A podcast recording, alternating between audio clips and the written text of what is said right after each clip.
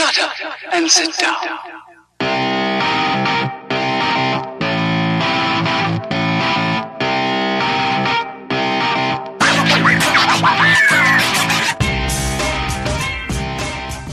Hello and welcome to the Futures Focus podcast, courtesy of Prospects1500.com. Join you today, as always, is myself, Alex Sanchez, and my co-host, David Gasper.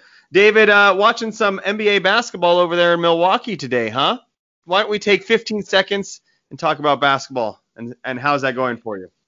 You know, the way the game's going right now, let's not take 15 seconds and talk about it. I'd very much rather not talk about the way that game's going. Absolutely. And that was our basketball segment. I don't think we've talked about basketball on this podcast yet. I think that was the... And we probably won't again.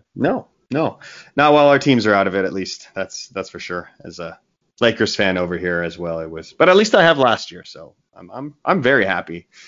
But moving on to baseball, let's talk about that. We got minor league baseball in full swing now. We have a good amount of data on these players, over 100 bats for many of the prospects that we're interested in, 30 to 40 innings for a lot of the pitchers as well. We have guys that have been up in the big leagues as well, we've seen for even longer. So we have a lot of information that we can probably use for another Top Risers segment. And that's exactly what we're going to do today. It's going to be our Rising Prospects Part 2. We've done this before a few weeks back, but we were just so excited that minor league baseball was back. We were just like getting people that had 2 or 3 good games, but now we legitimately have some good information. So there is, and it's not just us. There's a lot of publications out there that are updating their top 100 lists and beyond. So we're kind of using a smorgasbord of everything here, and going to give you some of the biggest risers in the game. So how's that sound, David? Sounds good. It sounds like we got to maybe update our top 100 or top 97, whatever list soon too. That's next month, right? That's coming up. Yeah, I think that's such a good list because I don't know. I can't speak for the other publications, but I know you're getting 30 to 40 submissions for our site at Prospects 1500. So you get like a really good a range of feelings, because if it was just me and you doing the list, right, you know, Michael Harris is at number 8 and Hedbert Perez is at number 10, people wouldn't take us too seriously. But we have, you know, great information. Well, we'll do a podcast too, where we'll have, you know, people who were high on certain guys, low on other guys. So it's a really good list, and it's got to be one of the biggest compiling of lists of any website. I can't think of another one. I think maybe, I mean, I guess even like MLB Pipeline, I think it's just like 2 or 3 guys, right? Yeah, it's just it's Jim Callis, Jonathan Mayo, and then I think they got someone else now to replace Mike Rosenbaum. Yeah, and I'm not sure. No, RotoWire just has James Anderson. I know Baseball Prospectus has a few guys, but definitely not the numbers that we have. So keep a lookout for that. But before we go into that, we do have a bunch of news and notes to go over. A couple of big items here. It's a big item week, more so than a lot of different things happening. And we got to talk about the big one. I think it might have been our fault. I think last week we may have willed this into existence, but Jarred Kelenic was demoted. Very, very sad. But that's what happens when you go 0 for 37. That's going to happen. Yeah. It's going to happen. I think we talked enough about this last week, but just if you didn't listen to the podcast last week, what are your thoughts? Just summarize quickly on his future. You know, Kelenic's still... He's still got a bright future ahead. I mean, this is just a bump at the start of the road, and we've kind of seen this year reports from, you know, a lot of guys that, you know, there's actually a much bigger gap this year between AAA pitching and Major League pitching, just with, you know, the stuff that you're facing for whatever reason.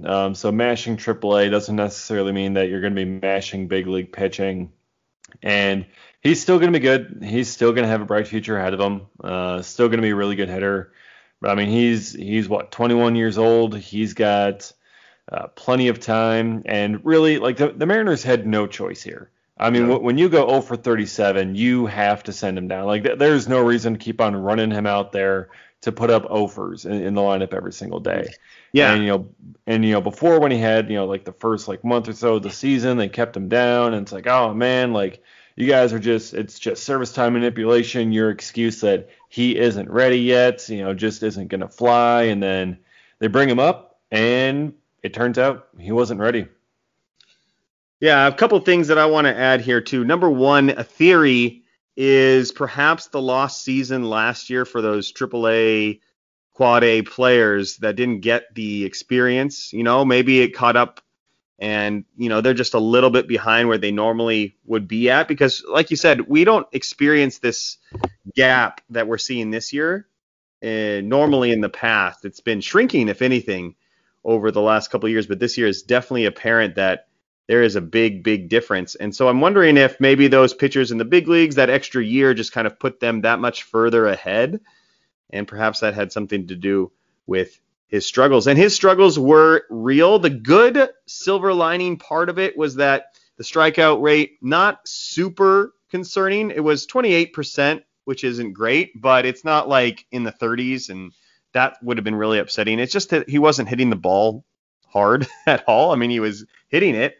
But very weak contact. So to me, that's just, he's just missing. But if you want to look at a slash line, I mean, there are pitchers in the National League that have a better slash line than this. It was 096, 185 on base, 193 slug.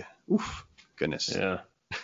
But 21 years old, like you said, and you just hope he'll be fine. The only thing that stops him is if it just goes to his head, right? That's like the only thing. Exactly, which is why you got to make the choice to kind of send him down, because otherwise the longer you keep him up in that kind of struggle, the worse that can really kind of get mentally. Mm-hmm. Absolutely. Still go out and try to get him. There is probably a handful of owners out there that were so amped up about their prize prospect and then cost their team a couple of weeks in the standings or whatever. Maybe send an offer out, see what you can get. I mean, I don't know. Buy low. Yeah. What, I mean, at this point, would you still give like a Bobby Witt Jr. for him? Ooh, I feel like that'd be a pretty fair exchange. Yeah. I think that was always fair depending on what you preferred and what you needed. I mean, if you really love Kelenic, then don't. If you really love Bobby Witt Jr., then keep Bobby Witt Jr. I mean, it's all kind of your personal preference there. So I guess what I'm trying to say is that find somebody that has like maybe a big name and pair him with maybe a big leaguer that could help the other team and see if you can maybe get Kelenic for a discount. Any discount I think would be worth it at this point. Again, the only thing now that we have to worry about is if he can't mentally recover from this. But to be honest, I think almost all of these baseball players that are professionals and that got this far have a strong mental attitude, a mental tool, if you will. Otherwise, they would have been out of baseball by now. It's a grueling grind to get here. In the opposite news, I suppose, Royals pitching prospect Jackson Kowar was selected for a start tonight, actually. He's going to be starting against the Angels tonight. Did I get that right? I do not know.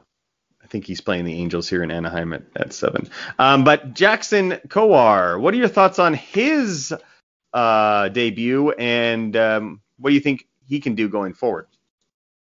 It is against the Angels, and I mean, Jackson Kowar just kind of another one in a line there of pitching prospects that the Royals have. I mean, they brought up Daniel Lynch, I believe it was, not too long ago to make his debut.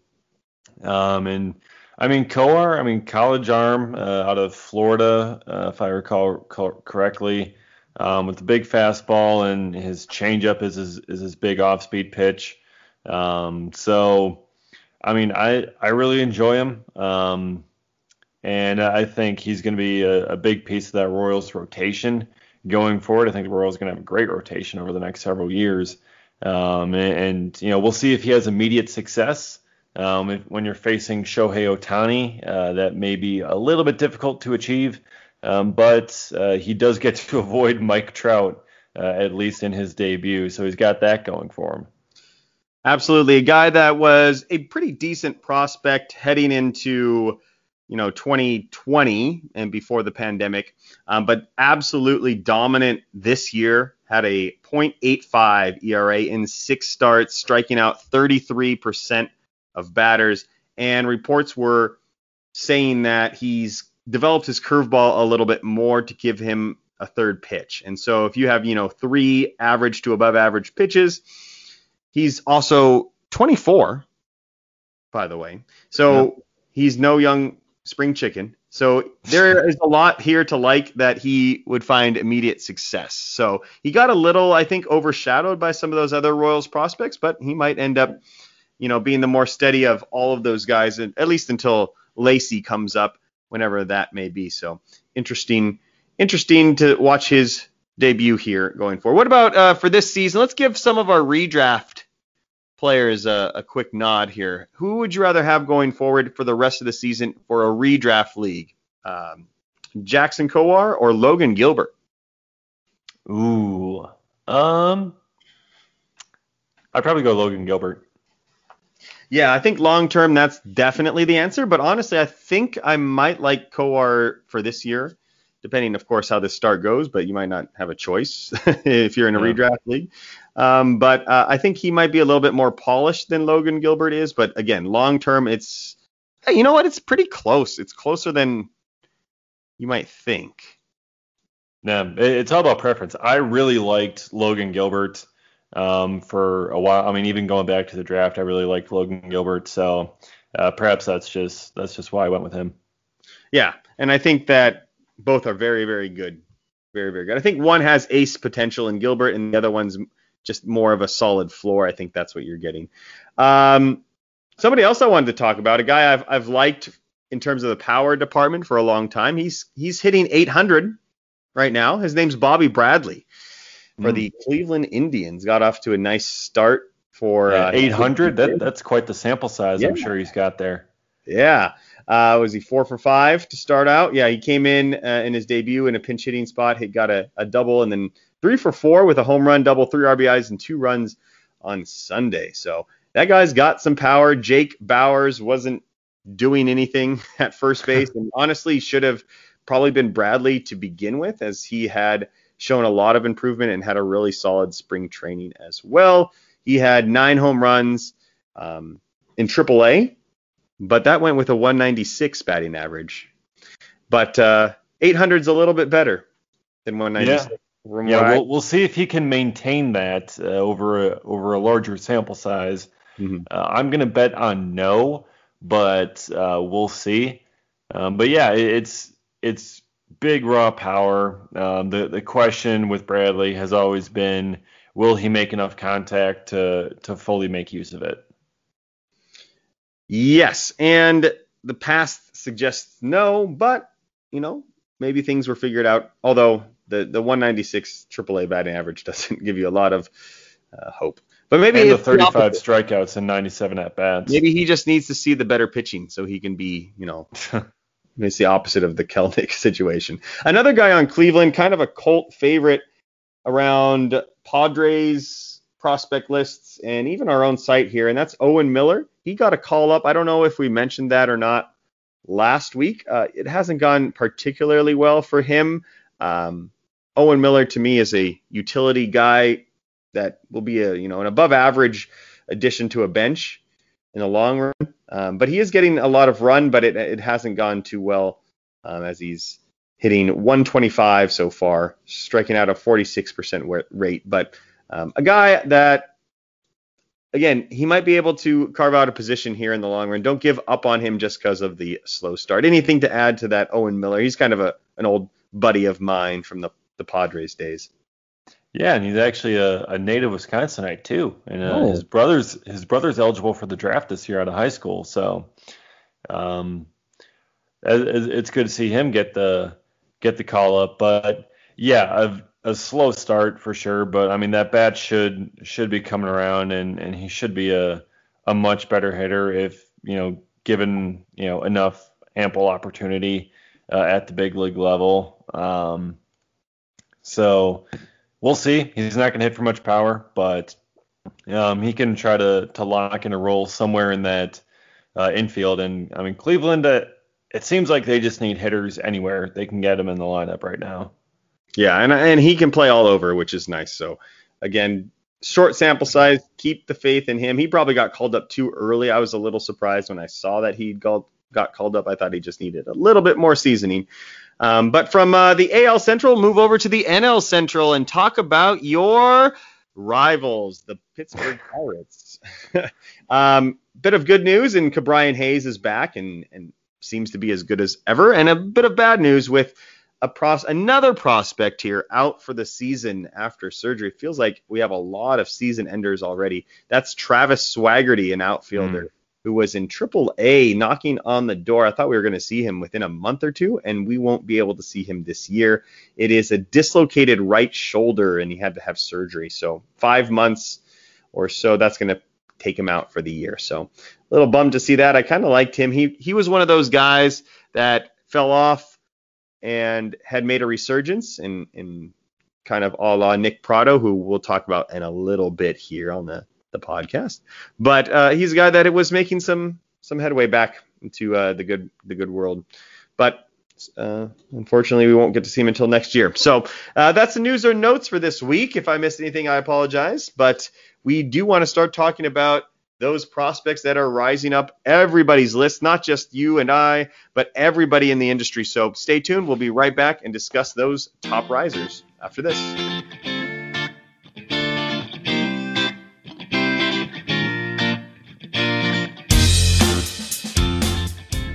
And we are back. Futures Focus podcast here with David Gasper, myself, Alex Sanchez, courtesy of Prospects1500.com. Check out the website. I usually plug that in at the end, but sometimes, you don't make it to the end. So let's plug it now. Check it out. A lot of good new articles. In fact, I saw that you had an article out, David. Did you want to tell everybody a little bit about what that was? Yeah. So I wrote an article on a couple of deep sleepers there in the Brewers system. And this Brewers system has some pretty well-performing players so far. And some that were really kind of lower down on my list. Corey Howell has really jumped off to a hot start down there in high A. And he's rising up my list for sure. He just missed. He was at 51 on my list when I published that, my top 50 in January. He's going to be rising up whenever we do the midseason re-rank coming up here. I believe that's also in July. But he's been off to a great start. Ernesto Martinez down in low A in Carolina. That dude is 6'6", 230 pounds, and he's leading the team in stolen bases as a first baseman. And he's got homers, and he's hitting 300 as well. So it's been a great start for him. And then also David Hamilton back there with the Timber Rattlers. There's been a lot of speed. I went to a Timber Rattlers game this past week to check things out, and that dude David Hamilton stole 6 bases in one game. Absolutely. 6 bases. He got on in the first, stole second, stole third. Got on in the third inning, stole second, stole third. Like, it's ridiculous. Yeah, poor catcher. I wonder how his night was. He didn't even throw half the time. The jump he got was so good, and he got down there so quickly, he didn't even bother with a throw. That's impressive. It's one thing to see the scouting reports and see the stolen base numbers and be like, oh, this dude's got great speed. It's one thing. It's another thing to see it in person. And holy cow, that dude is fast. Like, it's insane. So it was really kind of good to see him. I also saw a Garrett Mitchell bomb, so that was fun. It was not a well-pitched game by either team. It was 12-11, the final score, but it was fun. It was a good time. Absolutely. Check that out, Prospects1500.com. We got, like I said, we always got one article new that you probably haven't read if you go on there daily. There's a bunch of content coming out. Really cool stuff. Hey, I do have one question about the Brewers farm system here, If you had to pick one right now in a dynasty league, Antoine Kelly, Aaron Ashby, or Ethan Small, who you taking? Ooh. Okay. I'll say this. Antoine Kelly has the highest ceiling of those three guys. However, he also comes with the highest amount of risk. He's just starting throwing again. He missed the first part of the season here with thoracic outlet surgery. There's a very high risk he ends up becoming a reliever down the line. Now, it could be a pretty good reliever, could be a high leverage arm, could be a closer, but there is a risk that he could end up becoming a reliever.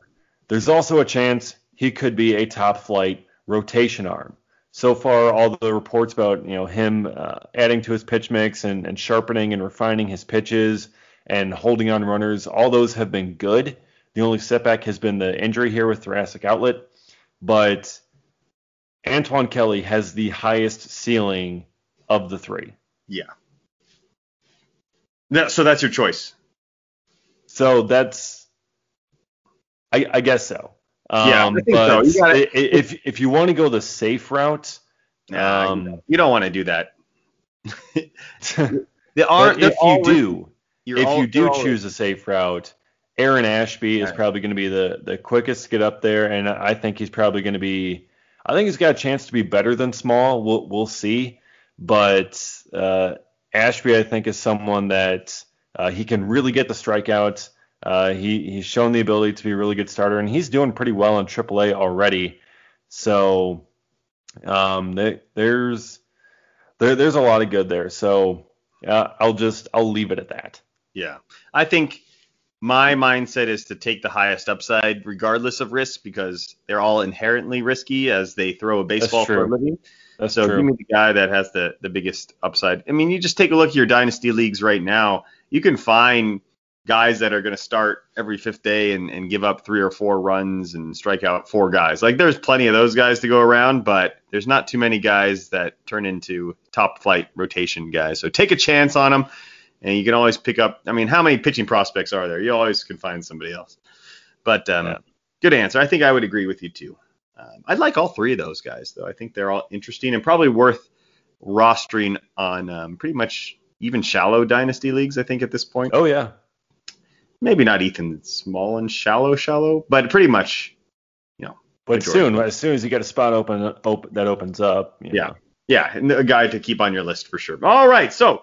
What we are doing this week on our podcast is taking a look at some of the top rising hitters and pitchers that we've seen now that we've had a much bigger sample size. Now, granted, there still can be slow starts. I'm still looking here on the list, and, I look at Bobby Witt at 236, and that's not as sexy as you want it to be.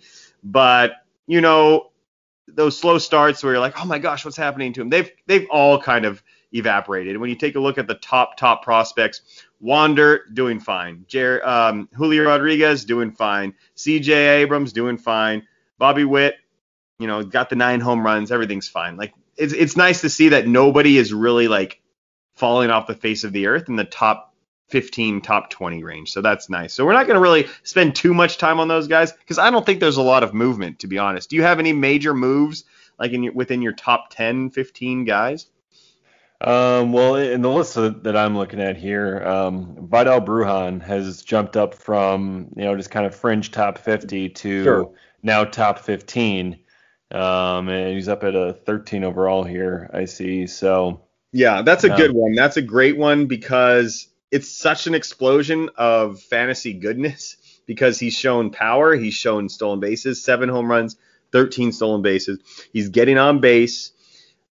And, for me, I never was high on Brujan, and we'll start with him, I guess. I was never too high on him because I just didn't think that he would – I viewed him as a speed guy that would be a utility type of player. He was older. He's 23. So old. But compared to the other guys that were in that system, like, I just didn't see a spot for him. That was my – prior thinking, but this year he's kind of just forced his issue and I think forced his way into the Rays plans as well as a full-time starter. if he's going to continue to do this, because the power seems to be there. He's a switch hitter. You don't have to worry about platooning him. It's nice to have him. And then Franco coming up as well as another switch hitter. It's going to be insane. So he's definitely probably one of the biggest risers if you had to pick somebody to get into that top 15. For me, I mean, I think I had him in the 80s or 90s, 6 or 7 months ago. And so for me, he'd be probably my biggest riser in total. I could see him probably getting, that's like a 50 to 60 point jump at least for me now. So, but I was probably too low in the past to be sure. So why don't we start with somebody else on that you wanted to talk about for a big riser? I kind of stole Brujan from you, but if you have somebody else that you want to mention, and then we'll kind of just rotate back and forth like we always do, like a good podcast host should do. So who do you got for me? All right, another big riser that's kind of pushed his way maybe up into that top tier conversation. Noelvi Marte jumping up from 61 Baseball America here up to 19. I love Noelvi Marte, and he's a guy that's doing things that are Franco-esque, to be honest, at such a young age, at a higher level. He's younger than everybody else. He's hitting .302, 6 home runs, 4 stolen bases, playing a premium position. He's a guy that he's been steadily climbing for me for months and months. And so I think that's an excellent choice. What do you think about him moving forward for you and personally, not just Baseball America's list, but you personally? Yeah. I mean, I like Noelvi Marte. I mean, I think like you said, they're 19 years old, still very young kid, already up in A ball, hitting 300 there. So, I mean, he could probably end up with a promotion from there with he's got a 302, 400, 500 slash line. Like that is just perfection, really. Like you can't ask for much better than that. He's someone that I think it could be in line to move up soon. I mean, he could be in the big leagues relatively quickly. I mean, he could be cracking it at 21 years old, just like Kelenic is. So a lot of did you say Julio Rodriguez there? Just kidding. Kelnic's out of the pros. He's not making it. I thought we established that. Oh right, yeah, okay, sure. Sorry. But he did make it to the big leagues at 21. Yes, of course. And I'm just joking. Of course. So. Excellent point. I mean, he's getting there faster than you would have thought maybe a year ago. For sure, I agree with you. Yeah, and I mean, for such a young hitter to be showing that kind of advanced hitting skills, that's really impressive. With the 6 home runs already in A ball, drawn 17 walks, so it's really kind of good to see, and I think he's presenting a very interesting case as the shortstop of the future out there in Seattle. Absolutely. And you know what? We haven't had a lot of statistics on him, so we're finally getting to see him. And I definitely had, I had him probably, if I had to guess in my last rankings off the top of my head, in the 30s. So I was already very high on him, but it's good to see that others are starting to take note as well. I want to move on to a guy that used to be a very, very highly ranked prospect and fell off, kind of like that Swaggerty and Nick Pratto we were talking about earlier. And that is Jesus Sanchez, a outfielder for the Miami Marlins, former Ray as well. Those Rays prospects always seem to do pretty well. But he is off to a blistering start. I mean, I can't think of too many guys that are off to a better start than this guy. 374, 8 home runs, 24 RBIs. It's your classic, got called up to the big leagues, struggled immensely. Everybody kind of said, okay, this is who he is. I mean, and when I say struggled immensely, he hit 40.04.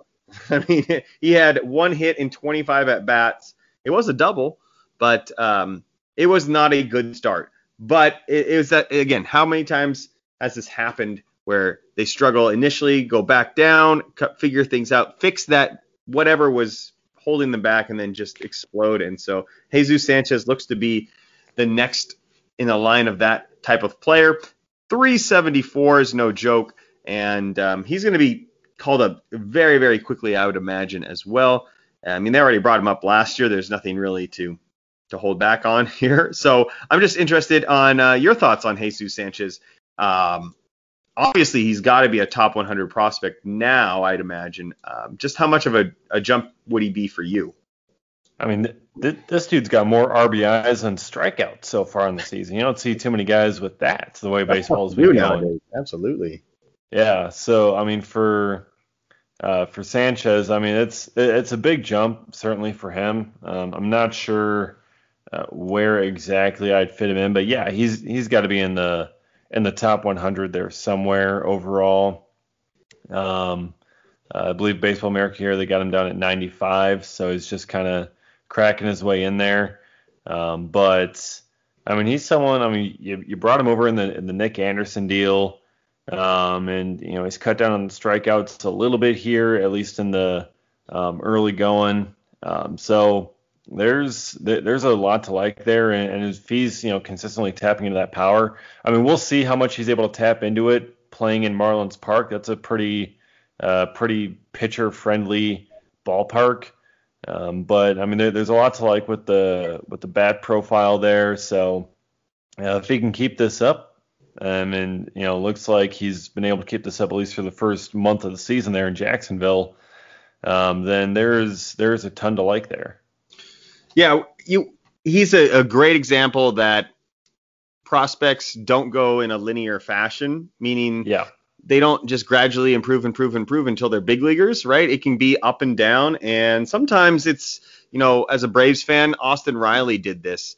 He would dominate a level, get promoted, and then be completely awful, then figure it out, and then dominate that level, either that, you know, in a couple months or that next year. And Jesus Sanchez is sort of in that line as well. He had to repeat Double-A in 2019 after hitting 214 with only one home run in 2018. Came back, hit 275, 8 home runs, 49 RBIs, and then got promoted to Triple-A, where, you know, 2019 didn't go too well, and then of course to the pros.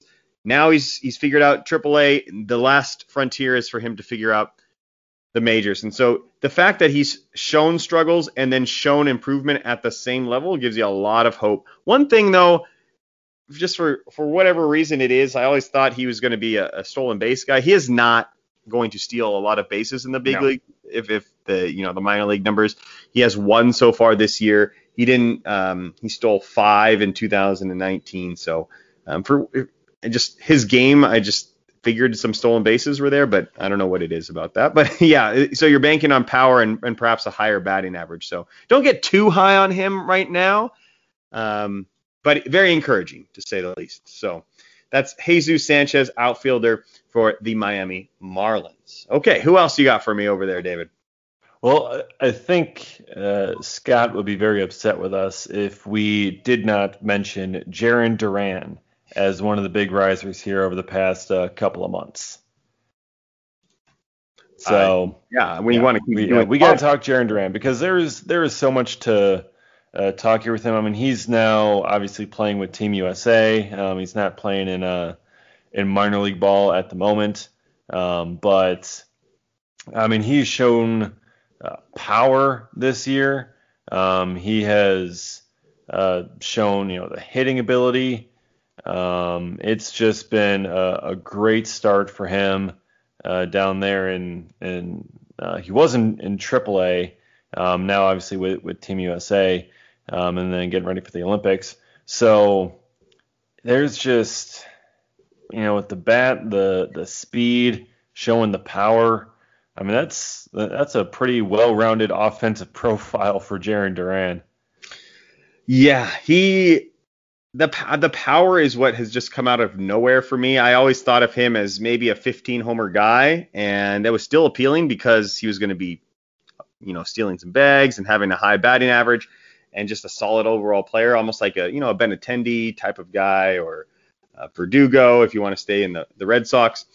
But this power surge, it has some backing in the fact that, like, he made huge adjustments and there was very much, you know, data to go along with that. I'm sure Scott is either cringing or like, yeah, wants to talk more about this right now because we're not the experts by any means compared to him. No, we need to have Scott on, and if we bring Scott on here to talk Jarren Duran, it would probably take up the whole episode. Yeah, and then what was he I think he shared that tweet of, was it Todd Frazier saying he's only seen, you know, he saw Mike Trout. Last time he thought, you know, this way about a guy was Mike Trout, and it's like, okay, this is maybe a little too much for the moment, but yeah, I mean, Duran in his two previous minor league seasons, 2018, 2019, he had 8 total home runs. This year in 18 games in AAA, he's got 7 already. So it's crazy. And I just wonder a couple of things when you see this huge power surge is, what is he sacrificing to get there, if anything? You know, he's hitting 278 with a 366 on base percentage. So that looks very, very healthy and will play fine if that means a little added power. But in a longer sample size, do both of those things come down? The strikeouts, 21 in 72 at bats. I mean, that's a little bit high. And so I just want to see it sustained a little bit more before I go absolutely crazy. And so I imagine I'm probably much lower on Duran than some of the other people at our Prospects 1500, but that's not too low at all. I think I'd probably put him in the 50s right now. I just want to see a little bit more. And to be honest, like, Team USA is fun and all, but as if I was a Red Sox fan, I'd almost want him to stay in AAA. But I don't know. What are your thoughts on that? Hey, I mean, the Olympics can be a pretty big launching pad for a couple of players. Remember, I mean, okay, so we might not remember, but back in 2000, the last time Team USA won gold there at the Olympics, you had this pitching prospect by the name of Ben Sheets, who was a first rounder. And all of a sudden, he just comes out of nowhere and starts dominating at the Olympics. And then next thing you know, he's up in the big leagues the next year, and, you know, all the fanfare, has a great career, at least when he was healthy. And, you know, it can be a big launching pad. And, you know, we'll see what kind of numbers he puts up, you know, in the Olympics, through that tournament, and what that'll showcase, because, you know, even though it's not, you know, AAA, you know, or like whatever equivalent level pitching, it's still pretty good pitching that he's going to be facing. So fair. It all depends on how they, you know, how the prospect takes it and embraces it. Yeah, and it shows your high pressure environments too. Like, mm-hmm. You know, if it gets to a World Series, well, playing in, you know, a Olympic gold medal game, that's kind of the same level of energy and the same level of pressure, you know, to perform in that. So yeah, I can take that. Good old former Atlanta Brave Ben Sheets. I'm glad you brought him up. Yeah. Oh, what a guy. If only he could have stayed healthy. Yeah, he was. I remember he struck out 18 Braves. Yep. Game 2004. I remember that game very, very well. And then we convinced him to come over to our team. I don't know. It was quite a bit after that, but. Oh yeah, that was after he was, you know, the Brewers had let him go because of injuries, and then I think he signed with Oakland for a year, and then he bounced over to Atlanta. Okay, let's move on here. No, that was fine. I think we were done. We were done with that conversation. Here is another guy that I'm seeing crop onto top 100 list that I wasn't even on my radar for a top 100, and that is Yankee shortstop Oswald Peraza. And if you want some stolen bases, this could be your guy, and especially at that middle infield spot. He has 16 stolen bases, 5 home runs, 306 batting average, 386 on base. He is 20 years old in high A. That's a lot of good things I just said. And bonus, you get, you know, a Yankees prospect. And so those, if you have him already, you get that, you know, Yankees bonus, because they always seem to be a little bit more valued by everybody for whatever reason.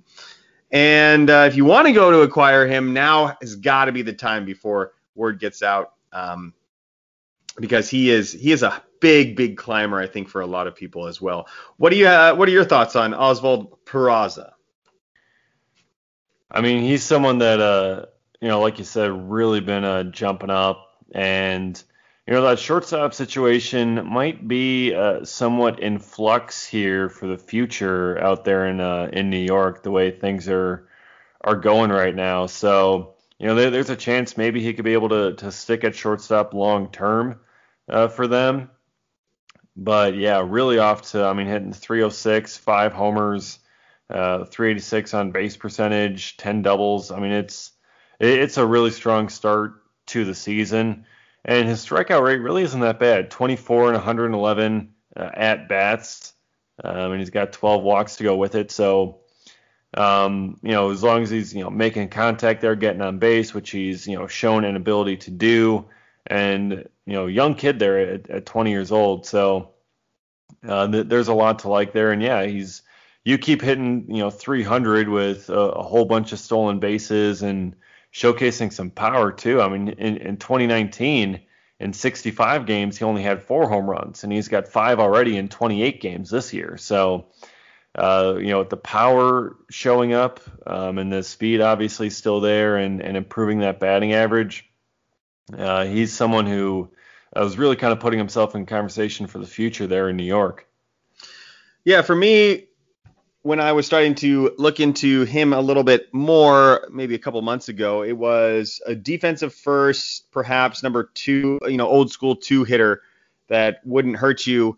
But he is very good defensively, and that is always good for your middle infield prospects if you're into dynasty, because that means that they're going to stick there. And if they can even hit a little bit, you're good to go. That's why, you know, guys like Dansby Swanson are like top 10 dynasty shortstops, even though we look at them and we're like, what? No, but they are. And that's just the way it goes. So Peraza was doing that already. And now all of a sudden we have a little bit of bump in a power spot we didn't think we would see quite yet.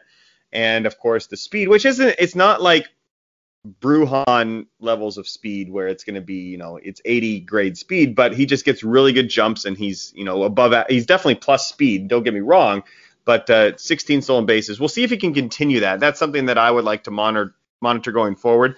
He's been very successful with stolen bases, but as he gets higher up, I mean, almost everybody's successful at stealing bases at the lower level. So let's see what he can do moving forward, and that'll be kind of the last little test of if the power sticks and the stolen bases stick, because I didn't ever view him as an elite stolen base guy, but if he is, and he's going to be a huge prospect, because there's no weakness then all of a sudden. We're talking a 5-tool shortstop, and those guys will, you know, turn dynasty league teams around. That was Oswald Peraza, shortstop, New York Yankees. All right, David, on to you. Let's do a few more, and then I think we're going to call it a day. So who else you got for me? All right. Another guy that I got for you here is going to be Gabriel Moreno.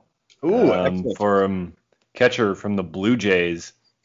So, I mean, they got a pretty strong farm system there in terms of names. But for Moreno, I mean they got Alejandro Kirk there also, you know, a catcher, so could try to, you know, battle for some playing time. But I mean, with the start that he's gotten off to this year, I mean, he's hitting 367, 4 home runs, 429 on base percentage, 608 slugging in 20 games, 24 RBIs. I mean, it's a pretty good start for him, and he's always really kind of shown the bat there in the minor leagues. Hit 359 in 2018, hit 280 in 2019, and he's got a, you know, strong assignment there at Double-A with New Hampshire, so he could be relatively close at 21 years old. Yeah, the Blue Jays are kind of funny because they've always seemed to have this catching prospect coming up that I was always, you know, kind of excited about, whether it be Danny Jansen or, like you said, Alejandro Kirk, and they just haven't really lived up to, you know, whatever potential you might have thought they had so far. But he might be the best one of the bunch, and a guy that definitely worth getting excited about, because, you know, those two, I don't know, are long-term options for the Blue Jays. I like Kirk, don't get me wrong, but, you know, him catching every day for at the big league level seems unrealistic at this point. So a guy like Moreno, you can plug in there, and, you know, somebody to get very, very excited about. So I'm glad you brought him up. Definitely a big riser for me too. I just don't know how high he would go for me, but He's creeping into the top 100. Is he top 100 for you? You think right now? I think he's certainly getting into that. So I haven't looked at redoing a top 100 list personally here lately, but yeah, he's certainly putting himself in the conversation at the very least. Absolutely. All right, let's go with one more guy here, and we'll call it a day for this week. This is somebody that I can't remember if he mentioned him or not when we had Tyler Freeman on. He mentioned a bunch of middle infielder prospects. I think he mentioned Angel Martinez to keep an eye on as well. And he's a guy that's off to a great, great start. It's just, the only problem is when you got Tyler Freeman in your system. I don't know how you're supposed to overcome that. We love Mr. Freeman on this podcast. But Angel Martinez, 19-year-old shortstop. He is hitting .289, 3 home runs, 14 RBIs, 5 stolen bases, but just a really solid hit tool. And he's doing it as a 19-year-old in low A. And those are what start to get your attention, right? There's just not too many middle infielders that are hitting well at that age, at that level. And it's worth taking note. And definitely as dynasty owners, you got to take a jump on these guys before it's too late, because they get to be very, very expensive if they even show any sustained success, because that age just jumps out at you, and the fact that he's performing that well and already had a little bit of hype going into his signing when he did get signed a few years back. So somebody to keep an eye on, definitely creeping into my top 100, maybe even to the 80s in that range if I want to get really, really crazy. But that's Angel Martinez for the Cleveland Indians. All right. Is there anyone else you wanted to talk about, David, before we move on? We could do maybe one or two fallers, I suppose, to just round out the episode. But anybody else you wanted to touch on? No, I think we pretty much got most of mine. Yeah, I mentioned the fallers. There's just two guys that I think we should mention, and I'm going to use them as an example of kind of our differing strategies when it comes to dynasty. And that's Michael Mackenzie Gore and Sixto Sanchez, two guys that have fallen down prospect ranks. I mean, I saw Gore up in top 5 in MLB Pipeline there for a minute. Sixto had shown great success. And now, if you're trying to trade these guys away, I think you're going to be shocked at the type of return that you would get right now in dynasty leagues.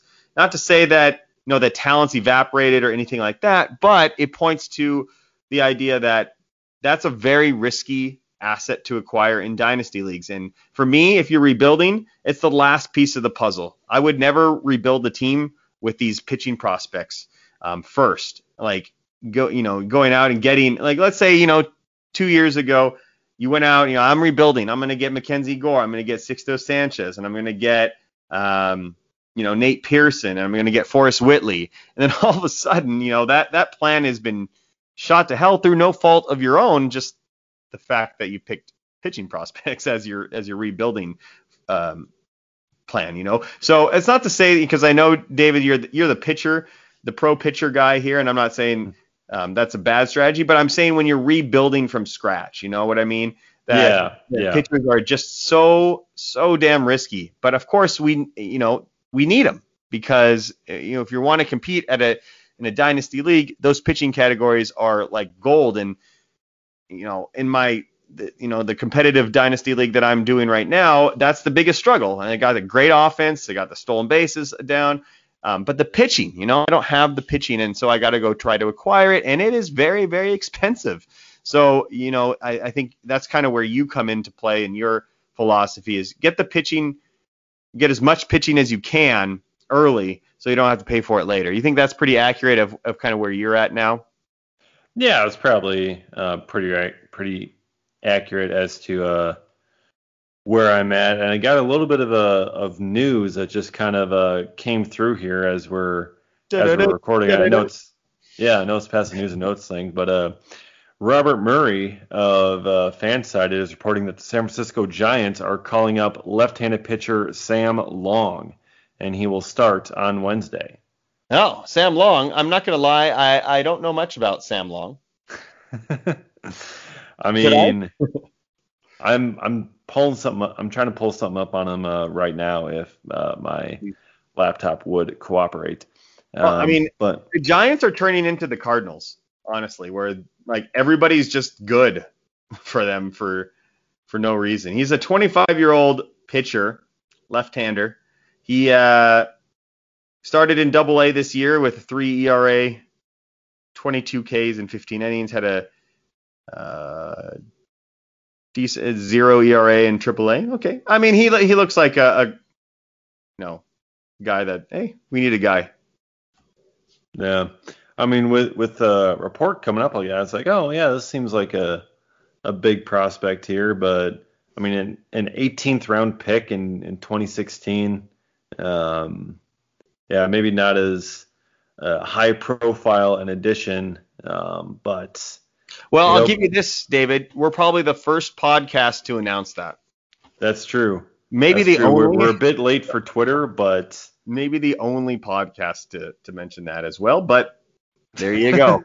Now, and hey, I see the report. I gotta let you know, man. Yeah, and I think if we end on anything else besides that, it would be a miss. So we're going to end our podcast on that Sam Long news. Although I did want to get your thoughts kind of on the pitching, but I think we'll save that for another week as we're running up against the hour here. So follow us on Twitter, Alex_W_Sanchez. You can follow David at DGasper24. You can of course follow us on the site as well, Prospects1500. Follow them on Twitter as well. Follow Scott Green on Twitter. Follow all of the writers on Twitter for that matter. We have a bunch of great guys. It really is a good group.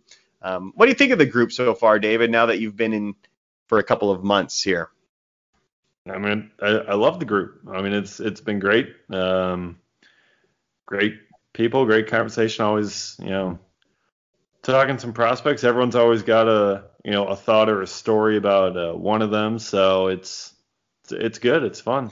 Yeah, that's what I like. Like if we had all of our writers in one room, which we will never have that, but I mean, they're all communicated, and if somebody would have something to tell us about Sam Long, so that's, everybody knows everybody in our little group here. So that's pretty special to me. Oh, I did want to mention one last thing. I think this is a good time at the end of a podcast, but I got back on the mound myself yesterday.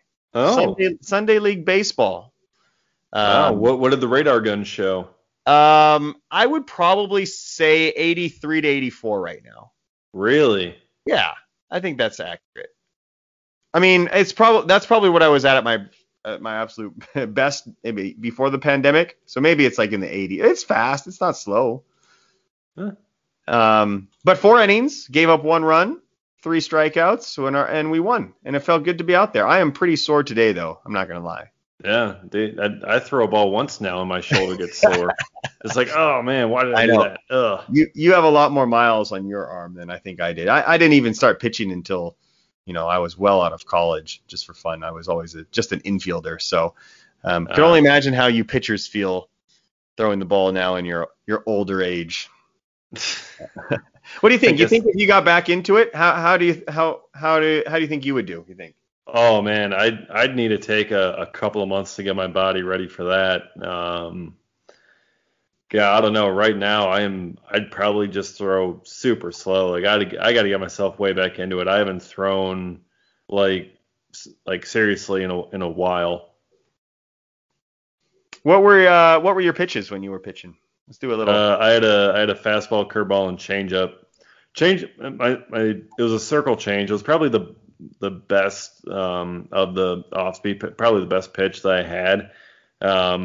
I couldn't command it as well as I would have liked, but it was a pretty good, just kind of a fading changeup. Kind of fell off the table.